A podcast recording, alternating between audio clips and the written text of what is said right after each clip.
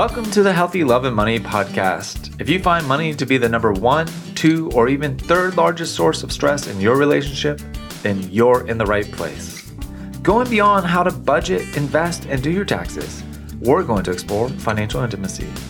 Discover how to talk with your partner about your shared financial life. Let's take the awkward and painful out of money conversations. Join me and hit follow to listen to weekly inspiring, healing, and motivating interviews with financial therapists, couples therapists, and financial planners, and so many more. Let's go on the journey of financial intimacy together. Hello, healthy love and money couples. I am so excited to have Danielle Seurkamp with us today from Well Spent Wealth Planning. Danielle and I go way back. I can't even remember how far back we go, but we've been dear friends for a long time. And so I'm so excited to have her here today because she has deep insight into working with people and their finances, especially from the financial planning perspective. She's done a lot of work in psychology study as well and counseling. And so she definitely has a unique perspective amongst the field of financial planners. Danielle, welcome to the podcast. Can you go ahead and introduce yourself? Tell us a little bit about you professionally, personally. Let people know who you are. Sure. Hey, thanks for having me, Ed. I'm so glad to be here. Um, yeah, so, you know, I'm a financial planner and I like to joke that I'm a mental health hobbyist. Uh, so I have a little bit of uh, education in that realm, but it's also just a big interest of mine. And, you know, part of it just came out of working with clients and seeing, you know, that it's not all just numbers it's not all just logic and common sense. You know we make decisions based on how we feel about a whole host of things. And you know even financial planning as much as it is about dollars and cents it's also about priorities and goals and you know making things happen um, in our lives. And so our emotions have such a big impact on that that it just seemed like a natural thing to start to explore what that looks like, bringing all those emotions into financial planning and understanding how to deal with that. So uh, I opened my business, Well Spent Wealth Planning, about three years ago. I've been in the financial planning industry since about 2006. Uh, and I just love working with folks um, on, you know, making their life what they want it to be, living a life well spent, as I like to say, and, you know, certainly helping them feel good about money, not just have, you know, the dollars they need in the bank to make it all happen. That's such an important emphasis is that the feeling or the experience of money, right? You, you work in the wealth management world. So you have a number of clients that are either high income or high asset or high income and high asset but they don't always feel great with their finances, even though objectively they're probably doing pretty well. Why do you think that is? I think there's a number of things. I think, first of all, you know, I, I, have a hard time thinking of anyone who feels rich, no matter how much wealth they have. And so I think there's just like a uh, reality of, you know, we have our expenses and our lifestyle creep and the things that we want to take care of. And it just always seems like there's a little bit of stress on our resources, no matter uh, what level we're at. So that's part of it. And then I think there's also just, you know, all of the things that we bring from our life that we struggle with in all the other areas of our life, they don't just disappear when we start dealing with money. They seep in. So whether it's self discipline or managing boundaries or communication or having control, feeling safe, fitting in, all of these things head right into the conversation around money. Uh, so all of those things can definitely affect, you know, sort of how we feel about our financial life, even if, you know, sort of the analysis tells us that we're okay. You know, it's interesting. It really struck a chord for me when you said the feeling rich. Like, and, and I really, I took that literally. And I was thinking about even my own experience. And, you know, I didn't grow up rich. Um, I mean, solid blue collar family. So I think most would say not rich, financially stable. But it, it kind of raises this question what are the sensations in our body when we're objectively rich? Mm that that feeling of being rich and i think you know we can kind of project in our mind what it might feel like like i don't know what would you say like freedom flexibility ease Yeah, I would say control, kind of like not having to necessarily make tough choices. I think sometimes we'll think like, oh, everything will be just like an easy yes at that point. You know, we won't have to prioritize. We won't have to decide between things. You know, it'll the money will just be there. Wow, you know, you just hit a huge nerve there for me. That's something that resonates pretty deeply. Is how did you say it, Danielle? I, I won't have to worry about making a choice. You said it more, much more succinctly. What what was that? I think just the money will just be there, you know, like we won't have to make the tough choices between things that we want. Oh, we won't have to make the tough choices. I think that that may not have been what you said, but that is exactly right. I I know in my own wealth journey, in my family, I've had that idea in my head. It's kind of been unconscious in a lot of ways, but it's like well, now we're making this much money. I mean, literally just before I hopped on with you, Danielle, my wife sent me a text and said, "Hey, Ed, can you sign the the our uh, tax documents? You know, because we we filed for the extension because of business ownership, blah blah blah." But I looked at the AGI and I just had this like, "What the heck? How did how how was it so high?" And so it's you know that like thinking that we're in this land of wealth, like it, we shouldn't have to worry about it and think about it much. It just really is a funny head game, isn't it? It is. Yeah. I had a similar experience recently where I was reading about kind of like what the top 5% income level was and I'm, you know, close to it or or maybe even in it this year and it was like, what? That makes no sense. I can't be in the top 5% of income. It just doesn't feel that way necessarily. So, um, you know, I think even just the way we think about like the 1%, you know, it's an other. It's not us, it's an other, you know. So it, we just don't see ourselves in that category necessarily.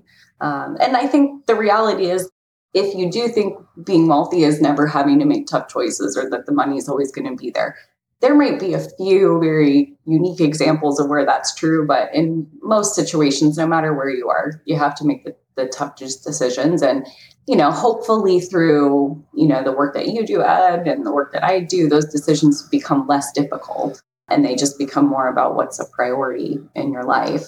Um, but, you know, it doesn't go away. And I don't think we all of a sudden, you know, no matter what we do, wake up and just think like, oh, I've made it. It's all easy from here. You know, I think that's so valuable. And uh, I'm having a moment of kind of self consciousness as we're talking about this, as we're both talking about likely being in the top 5% of income, which I mean is surreal on one level. And then I had that, well, even as I'm ta- talking about it with you, I'm feeling a little bit of like shame and embarrassment. Like, whoa, we can't talk about this publicly. Like, what are people going to think of me? And, you know, I already mentioned that I came from a blue collar family background. And uh, I don't know if you feel comfortable sharing a little bit more about your financial background and how that shapes some of your understanding of your experience around wealth now. Sure. Yeah. So I definitely grew up, I would say financial scarcity is, a good way to describe it. So I definitely had, you know, experiences where the lights got turned off, where there wasn't food in the, in the pantry, you know, as much as you would want, all of those things. And, you know, that wasn't my experience my entire childhood, but I definitely had those moments. And so I think one of the things that I relate to is as a financial planner or just as another human is the fear that can come from the idea of running out of money. Um, and so, you know, I've got clients who we joke that we don't want them to ever have to start eating the cat food. You know, this is like the bag uh, uh-huh. fear, but it's cat food these days, it seems like. Um, and so it, it's scary, you know, those are intense emotions. Uh, I've had them play out in my own life in many ways. You know, I had to really work on that before I was able to start my business. It's come up in my relationship, all of these things. And, um, you know, again, it wasn't just having money that made the fear of running out of money go away. And it's probably never going to go away entirely. It's going to be there, but it's just, you know, being aware of it and then how do we handle that and how do we deal with it. Um, but yeah, it's it's definitely one of those kind of intense experiences that we carry throughout our life. You know, you highlight something that's so interesting as I've been thinking about in the last couple weeks, even about, I used to think about extinguishing fear. Like, I just don't want to have that fear of not having enough money. But what I'm realizing more and more is it seems like it's more about working with when that fear comes up about not having enough. And I'm wondering if that's, you're coming to a similar conclusion at this point. It kind of sounds that way. Yeah, I think so. I mean, you know, no matter what we have that triggers us, I think it's really difficult to just remove the trigger, right? You know, you could maybe lessen the impact of it, but it's probably always going to trigger you in some way. So it's just like, I, I can't remember the quote, but there's like in between the moment of like thinking and doing, there's this super critical moment that we have to develop so that like, oh, I felt that money fear and I was aware enough of it that I didn't just go, you know, um, not spend any money for the entire month or whatever the case may be. So, yeah, let me catch it. That's like the best I can do, I think, is let me catch it when it comes up. Let me catch it when it comes up. Well, and I, I think, you know, it's the more that I understand our, our nervous system and how that even gets wired around money and realizing we don't have direct control over our nervous system per mm-hmm. se. And so I guess if we perceive threats, uh, financial threats of money not being there, like you know, logging in and looking at your bank account and then seeing a number less than you expected can be problematic. Now, I, I guess really kind of on the other side as people are on their journey with wealth and income is uh, sometimes you log in and you see numbers far bigger than you realize. And that can paradoxically also trigger a fear response, right? Mm-hmm. Yeah. Or like you were saying, you know, that kind of sense of even shame or anything else that could come up, guilt, like all kinds of emotions can come up from the idea of having resources just as much as they can from running out of them. So, yeah, I think both are really important. Um, and I know you and I have talked about kind of the idea of like a financial comfort zone and sort of, you know, feeling safest or the most familiar in the kind of income level uh, that you were raised in, and that going out of that comfort zone, even if it's transitioning maybe from a lower income or asset level to a higher one still feels like you're out of out of that comfort zone, out of that normal safety place. Uh, so yeah, all kinds of feelings can come up from that. So I mean, in light of the fact that we are feeling based creatures, and you know, as a financial planner, I imagine I know you work with some uh, women, women only, but also with couples, right? So what do you see happening with couples? Where are they getting stuck talking about their finances? What are some of your favorite kind of activities or questions you like to ask them to help them keep moving forward?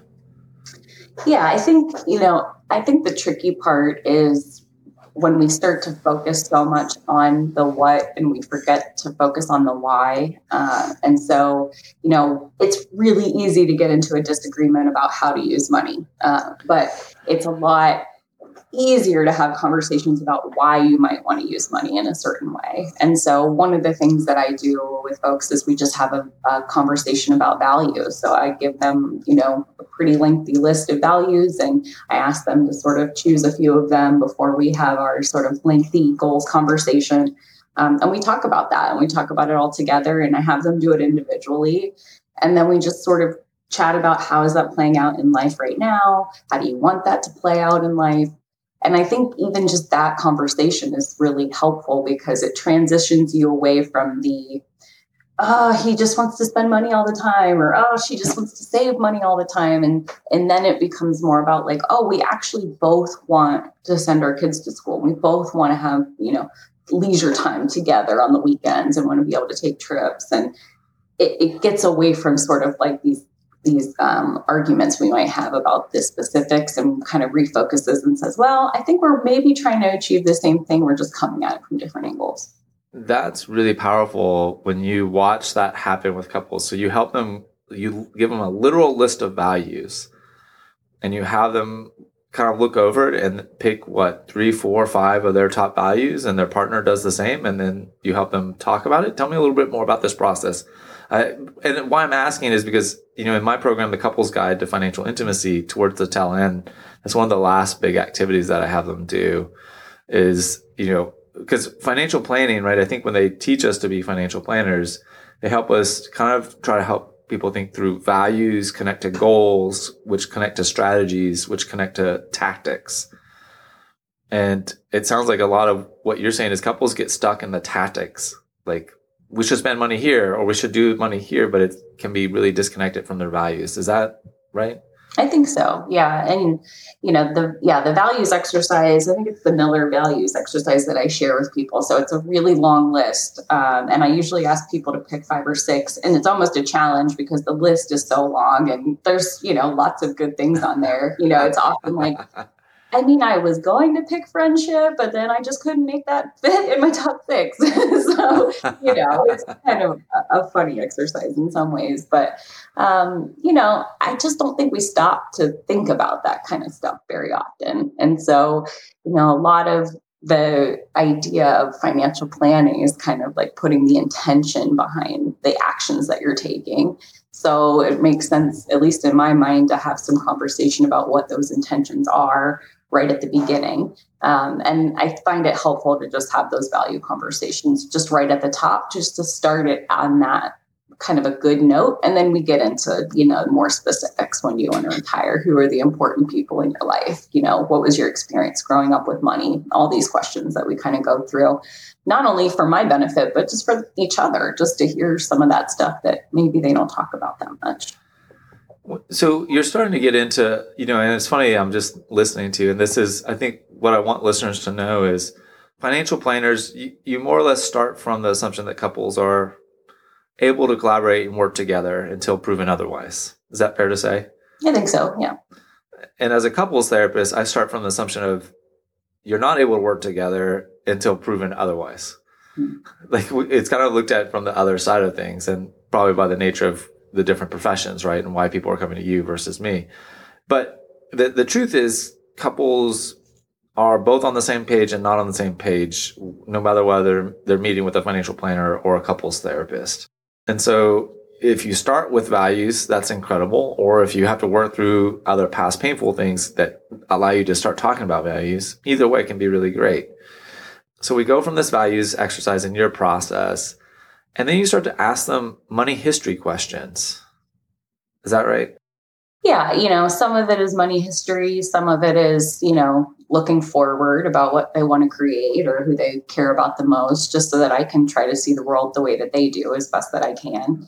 Um, but yeah, I always like to hear, you know, at least a little bit about how people grew up because, like we've been already talking about, you know, our history, just you being blue collar, my kind of financial insecurity, like I see so clearly how that affects me. And so I want to be able to at least be aware of those kinds of things when I'm working with someone. So, um, you know, even just the way we talk about things or the way that we make decisions might be a little bit different depending on, you know, where someone's coming from. So I think it's important to talk about that and just kind of understand, you know, who shaped your views about money? You know, what was that like for you? Those are pretty important questions and conversations to have. So when you're asking those types of questions, what do you see happening for your clients? What do you see? I don't know if it's on their face or kind of like you can see light bulbs going off. What tell me a little bit about what that experience is like from your perspective and then kind of what you, you hear from your clients as they take the time to go through those questions with you. I really notice immediately like a vulnerability a lot. Uh, so it's definitely not like a light bulb moment necessarily, but it, it's hard for people to open up about this stuff. Um, it's money, first of all, which none of us talk about, right? We're raised not to talk about money with people. So uh, it's already a little bit unusual. And then talking about money within your family construct can be even more vulnerable. Um, so I noticed that it's, you know, it, it does sometimes strike people as a little bit uncomfortable to talk about these experiences, which you know, in some ways, I think means it's even more important that we have the conversation because we need to talk about this stuff. Um, but it's also just really interesting watching the other spouse as someone's talking about that and just listening and, and kind of understanding where the other one came from. Um, and I don't really look for any aha moment in any of that right away. I just, for me, it's like, okay, let me understand how you're seeing things, what is likely to be like a sensitive point for you potentially, or somewhere where we might need to dig in a little bit if we run into obstacles in the financial plan. So, Danielle, you're describing just this process of opening up money communication between couples and drawing them into a more reflective process where a lot of folks maybe haven't talked about the things that you're asking them. And you do watch a little bit of discomfort or distress come up for them.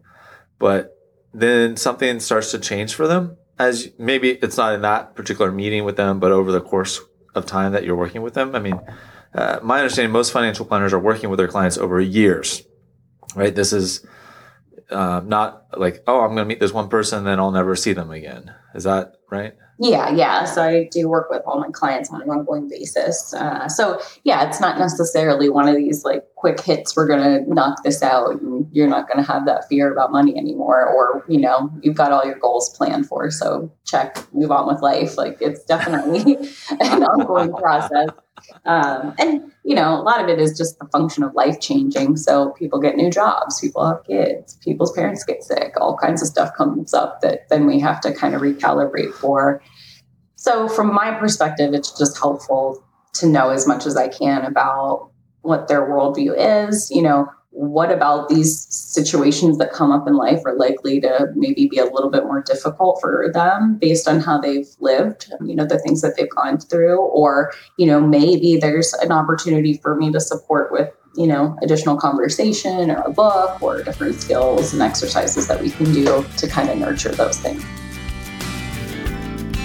Hey everyone, thank you so much for listening to the Healthy Love and Money podcast. I'm honored that you spend time with me listening to these incredible interviews.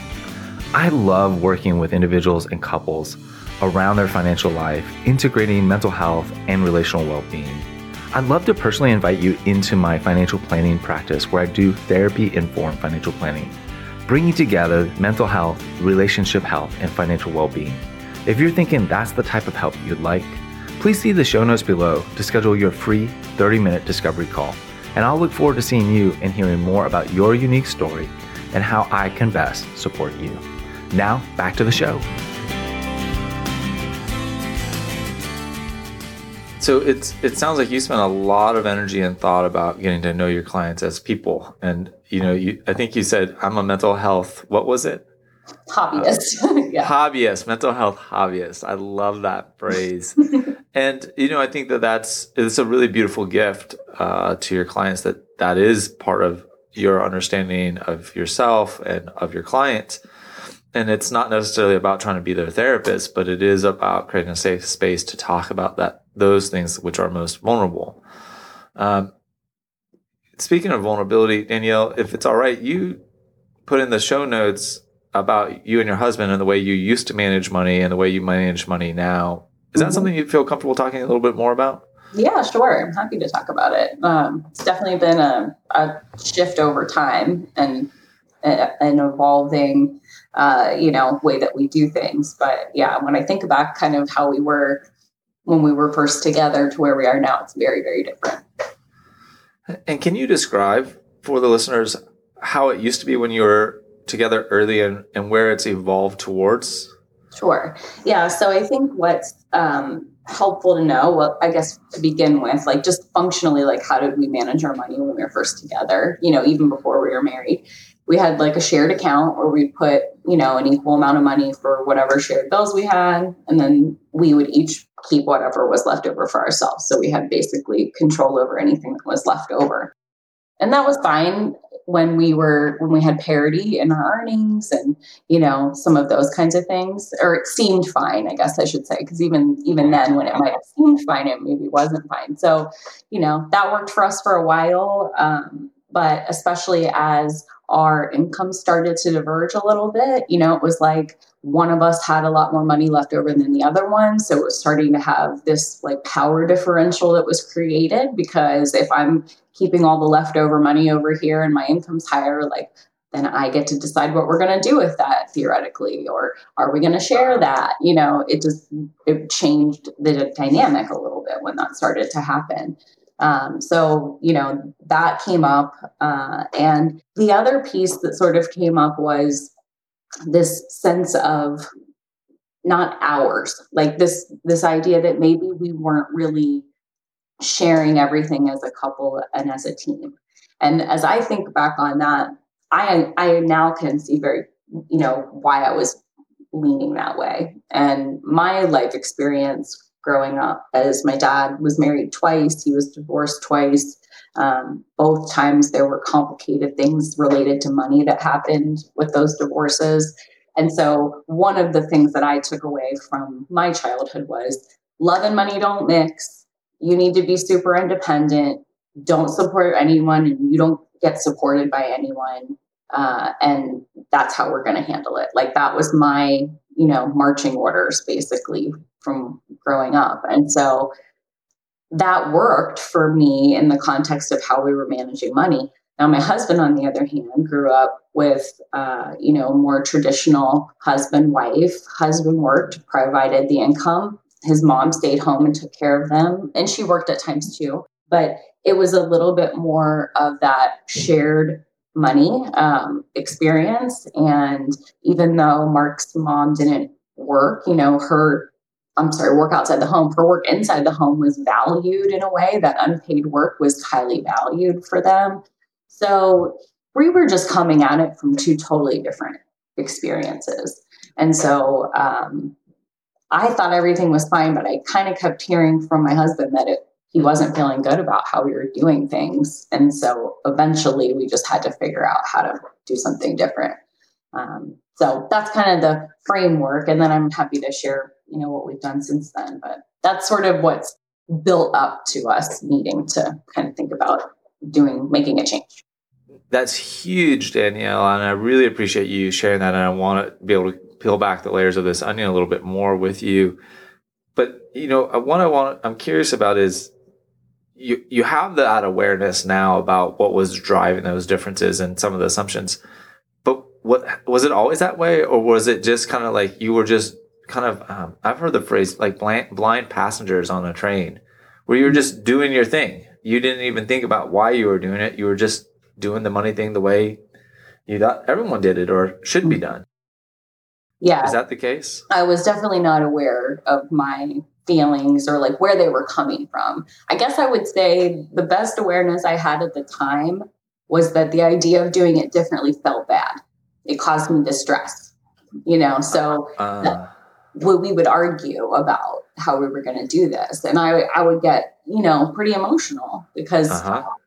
it wasn't just coming from a place of all right all all systems are created equally. Let's just pick one that you like and i like. It was this is coming from something deep inside me so i didn't understand that but the reaction felt strong. So sometimes i think that is almost a great signal if you have that feeling where you're like, I'm really pushing back against something, or I really feel staunchly that this is the way to do something, and you're getting that feedback from yourself, can be a pretty good idea that maybe something's going on that you don't have your finger on yet. That's huge and so valuable. So you're saying if you're having a strong reaction to a money dynamic with your partner, that's a good clue that there's something deeper that you need to get into and figure out. Right. And that's what makes it hard to change too, because it's not just, you know, no big deal. Like there might be these deep things that are affecting it. And so, and in some ways, if you think about like my experience, I was trying to do the best thing to avoid a problem. You know, I was trying to keep us safe. I thought subconsciously that was the way to do that. But what ended up happening is eventually we were able to have a conversation where I was able to understand that Mark didn't feel like we were a team and that we weren't living life together and that, you know, there were all of these sort of negative consequences coming out of this system that I was totally blind to at the time. So in my mind, I'm thinking, well, I'm doing this so that we don't end up in a messy situation later, or so I don't wind up dependent on another human or whatever. So this makes total sense until I bring in the other pieces that I hadn't necessarily been aware of and then realize like, oh, okay, I meant good here. My intention was good, but I'm maybe not actually achieving what I'm hoping to achieve after all. Danielle, it's it's so incredible, and, and uh, having known you for so many years, and knowing that you've done a lot of your own introspective work and reading and reflection, your ability to articulate this story and your insight is, is so phenomenal. And I, I hope people that are listening can hear this as not overwhelming, but as a as a north star, if you will. Like if you're not able to have kind of the insight and awareness that Danielle's just described, that's perfectly okay. That's that's why you're listening to this podcast actually. And hopefully engaging in the couple's guide to financial intimacy, or maybe you might even reach out to Danielle and say, Hey, I'm really inspired by what you've said. Can you help me understand my money story a little better and what I'm doing and, and how can I grow and change? Because, you know, it is getting that awareness and insight about why am I doing this? But then it's like engaging in the process of change, which is a whole nother level of depth that's really quite challenging. But, you know, I think the other thing that I, I heard there is the good intention. And so often when I'm working with couples in conflict, I, I'm trying to strike at that very point is how can we see that this might actually be coming from a good intention, even if it is being experienced as bad execution by the partner? Right. Yeah, exactly. It's like, and I think that's like we get back to the why piece. Um, you know, why are we doing this? And it is coming from a good place. And I think so many of the things that we kind of adopt from childhood, we don't necessarily even mean to. Like, we're just kids growing up in the world, trying to figure out what the heck our role is, what we're supposed to do, how things work. And we have the experience of growing up in our families. And so we think this is how men work, and this is how women work, and this is how people spend money, and this is how people save money, and all of these things. And then we go out into the world having taken whatever lessons we want to take from that, which I think usually fall into the category of I want to either be just like what I grew up with or, or I want to be nothing like what I grew up with. so yes, we, we pick a lane there, and that's how we move forward. And we try our best to build a life based on the experiences that we've had, and then we collide into someone else who we decide to be in a romantic relationship with, who has their whole mess of hierarchy and decisions and stuff that's based on something totally, totally different. And so, I mean, frankly, it's a miracle any of us get through any of these conversations without it being difficult because we're just coming from different places. So, I think we're coming from that place of like, I went through what I needed to go through, and this is what I learned from it and sometimes those things just kind of rub the other person the wrong way because we didn't grow up the same way. Absolutely. Well, I think that's a huge part of psychological growth, right? Is just even that awareness that someone's lived experiences set their expectations for how things should be. And when we're talking about specifically here relationships and money, I know that that's been like one of the hardest parts of this whole journey for me is even accepting that as a truth because for me when i started to, to think about the implications of like if that is true that experiences shape expectations oh my god. Like that means i have to view my mom differently. That means i have to view my dad differently. And and in some ways it it led to more favorable views. And in some ways it left to led to less favorable views and then it, it extends out you know as a family therapist we talk a lot about the multi-generational transmission process which is you know grandparents parent one way the kids internalize that and then they take that and then they parent the next way. And unless they've ever really reflected on it they're i think to your point and i hear this all the time from my clients it's actually something i make a point of asking is what are you trying to do that's exactly like your parents? And what are you trying to do that's the opposite of that? Mm-hmm. And because the reality for most of us, especially when we're in distress, those things are usually extremes. And there's some middle space between what we saw our parents do and what we're either reacting against or trying to maintain. Mm-hmm. So I think that that's something really valuable that you're bringing forward too, Danielle, is if you're having strong reactions and you're reacting against what your family did or what you saw, maybe that's a, a bell of awareness to get curious about. Maybe there's some middle ground here that I haven't yet really considered. Yeah, and I like to think about it as like the way that we make decisions, they're not wrong. I like to think of them as almost half truths. You know, there's truth in why I might be a penny pincher because of how I grew up. You know, there's a reason I'm a saver. There's a reason I'm trying not to go back to that unsafe place. It's that other half of the equation that we forget to focus on because our personal experience didn't create a focus on it. My focus is on financial security. But there's another half of the equation of, yeah, but don't you want to enjoy your life? And don't you want to help other people? And don't you want to have all these other rewarding things that come from spending money. So I'm not wrong. I'm just not necessarily seeing the full picture. I kind of have this, I consider it a half truth. Like we, we look at the parts of the argument that suit what we want to see and we just naturally kind of don't see the other half. oh, that's really so powerful, right? Is it is that kind of we only see what we want to see, and part of our growth and healing is being able to kind of see the other side of things.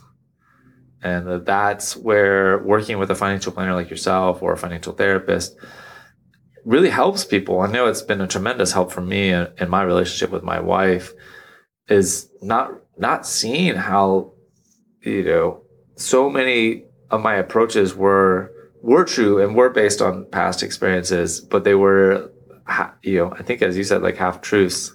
It's really powerful. So now you and Mark, you know, you're many years down the road. You've been through your own therapy. It's I'm sorry I'm saying that. I'm kind of mentioning it. That's the challenge. I know so much background about you. yeah. I want to protect your privacy, but um, you've done a lot of your own work, Danielle. And as you two are at this place now, what is it like to be more financially balanced and all in together? Yeah, that's. I'm glad you asked that because it has made things a lot easier. It's really difficult for me to give up on that whole like sense of independence and all of that um, because of my experience. But we had, what we ended up doing was we threw it all in the pot together. Uh, so we we still have a little bit of mad money for ourselves to go have you know a little bit of control um, independently and autonomy. But we for the most part it all goes in the kitty together now, um, and I think that's just been really helpful even just to solidify like our commitment to our relationship. Like we're in this together you know and and that was a big piece that i think mark didn't feel like at, at first the way we had it before. So we definitely kind of have that additional closeness.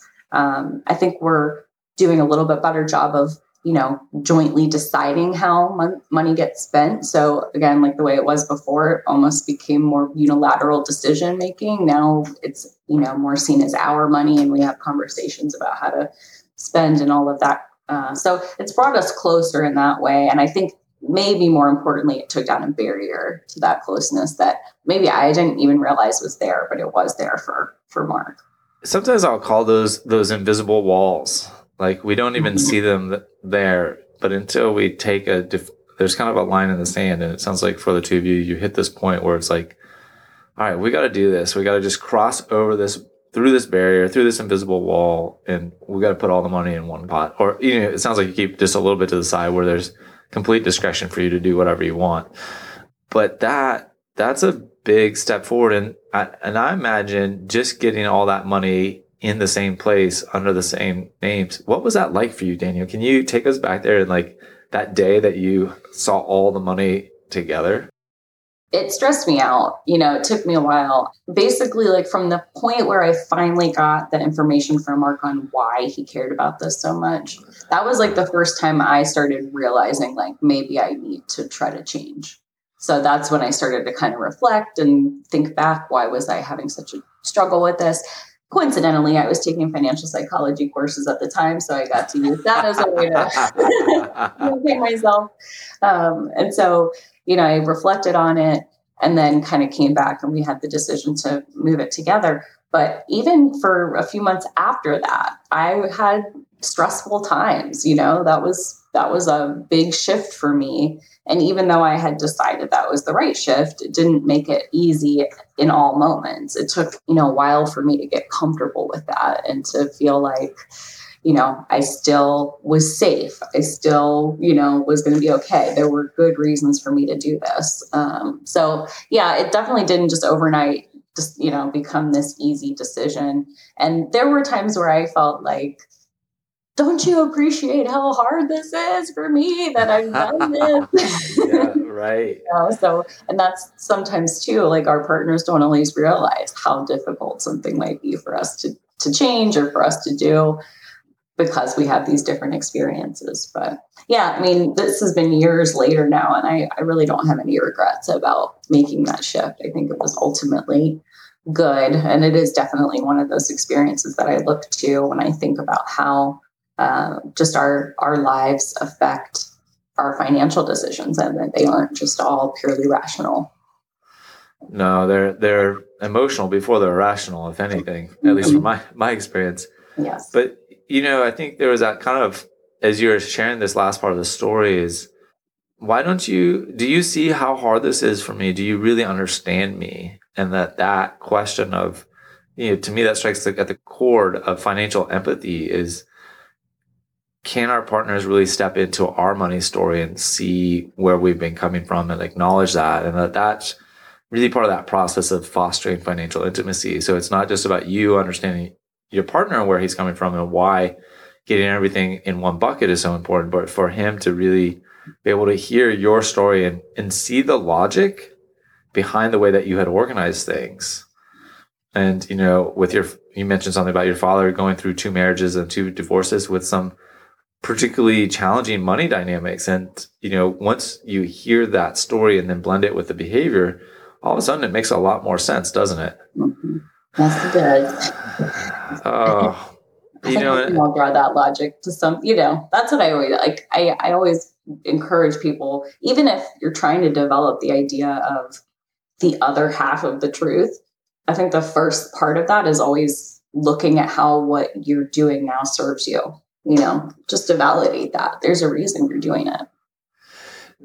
So, in I, kind of picking up on that, there is no irrational behavior, right? I don't think there's purely irrational behavior. No, I think you know sometimes our logic can be a little flawed, but ultimately there's something at the core uh, pain you're trying to avoid, a joy you're trying to achieve, whatever it is, that flows through to what you're doing.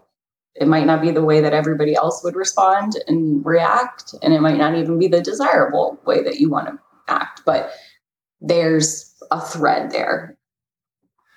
You just said something that's so beautiful is it there's either a pain you're trying to avoid or a joy you're trying to pursue.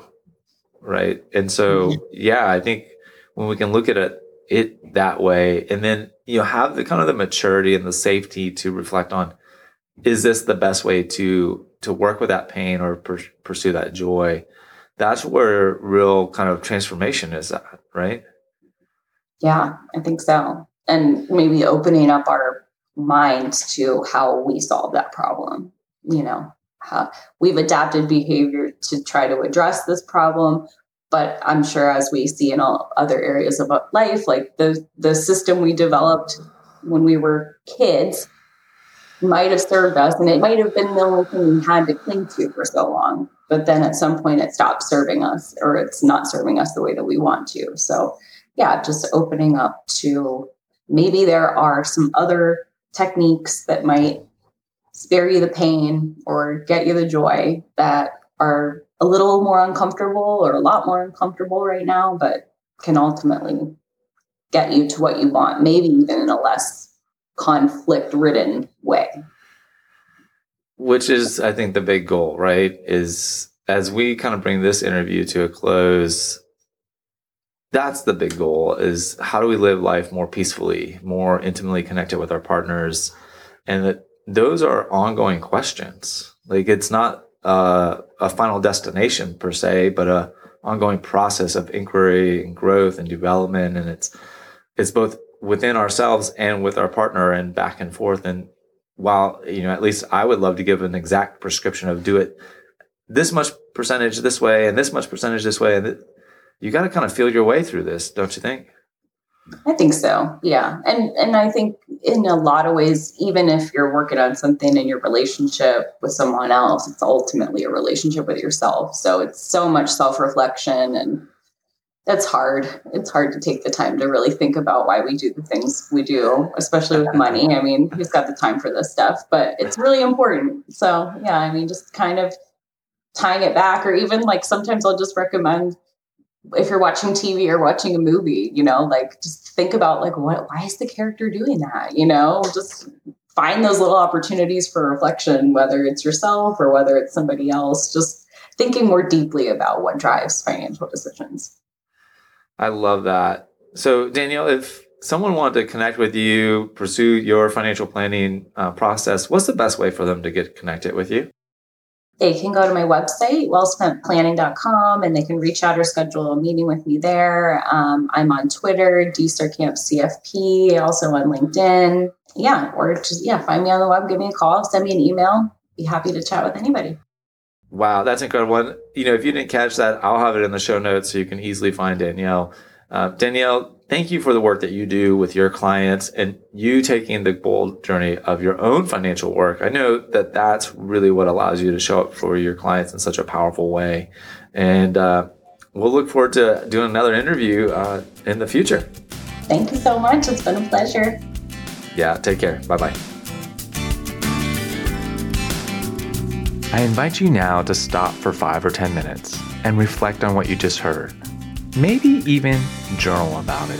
Give yourself the time to consider what you just heard and what it means to you. By giving yourself the time to reflect and integrate what you just heard, it will help you along your journey of learning, healing, and growing towards financial intimacy in your life. Please like and follow this podcast and share with someone that would benefit from being on the journey of financial intimacy. Wishing you healthy love and money, Ed.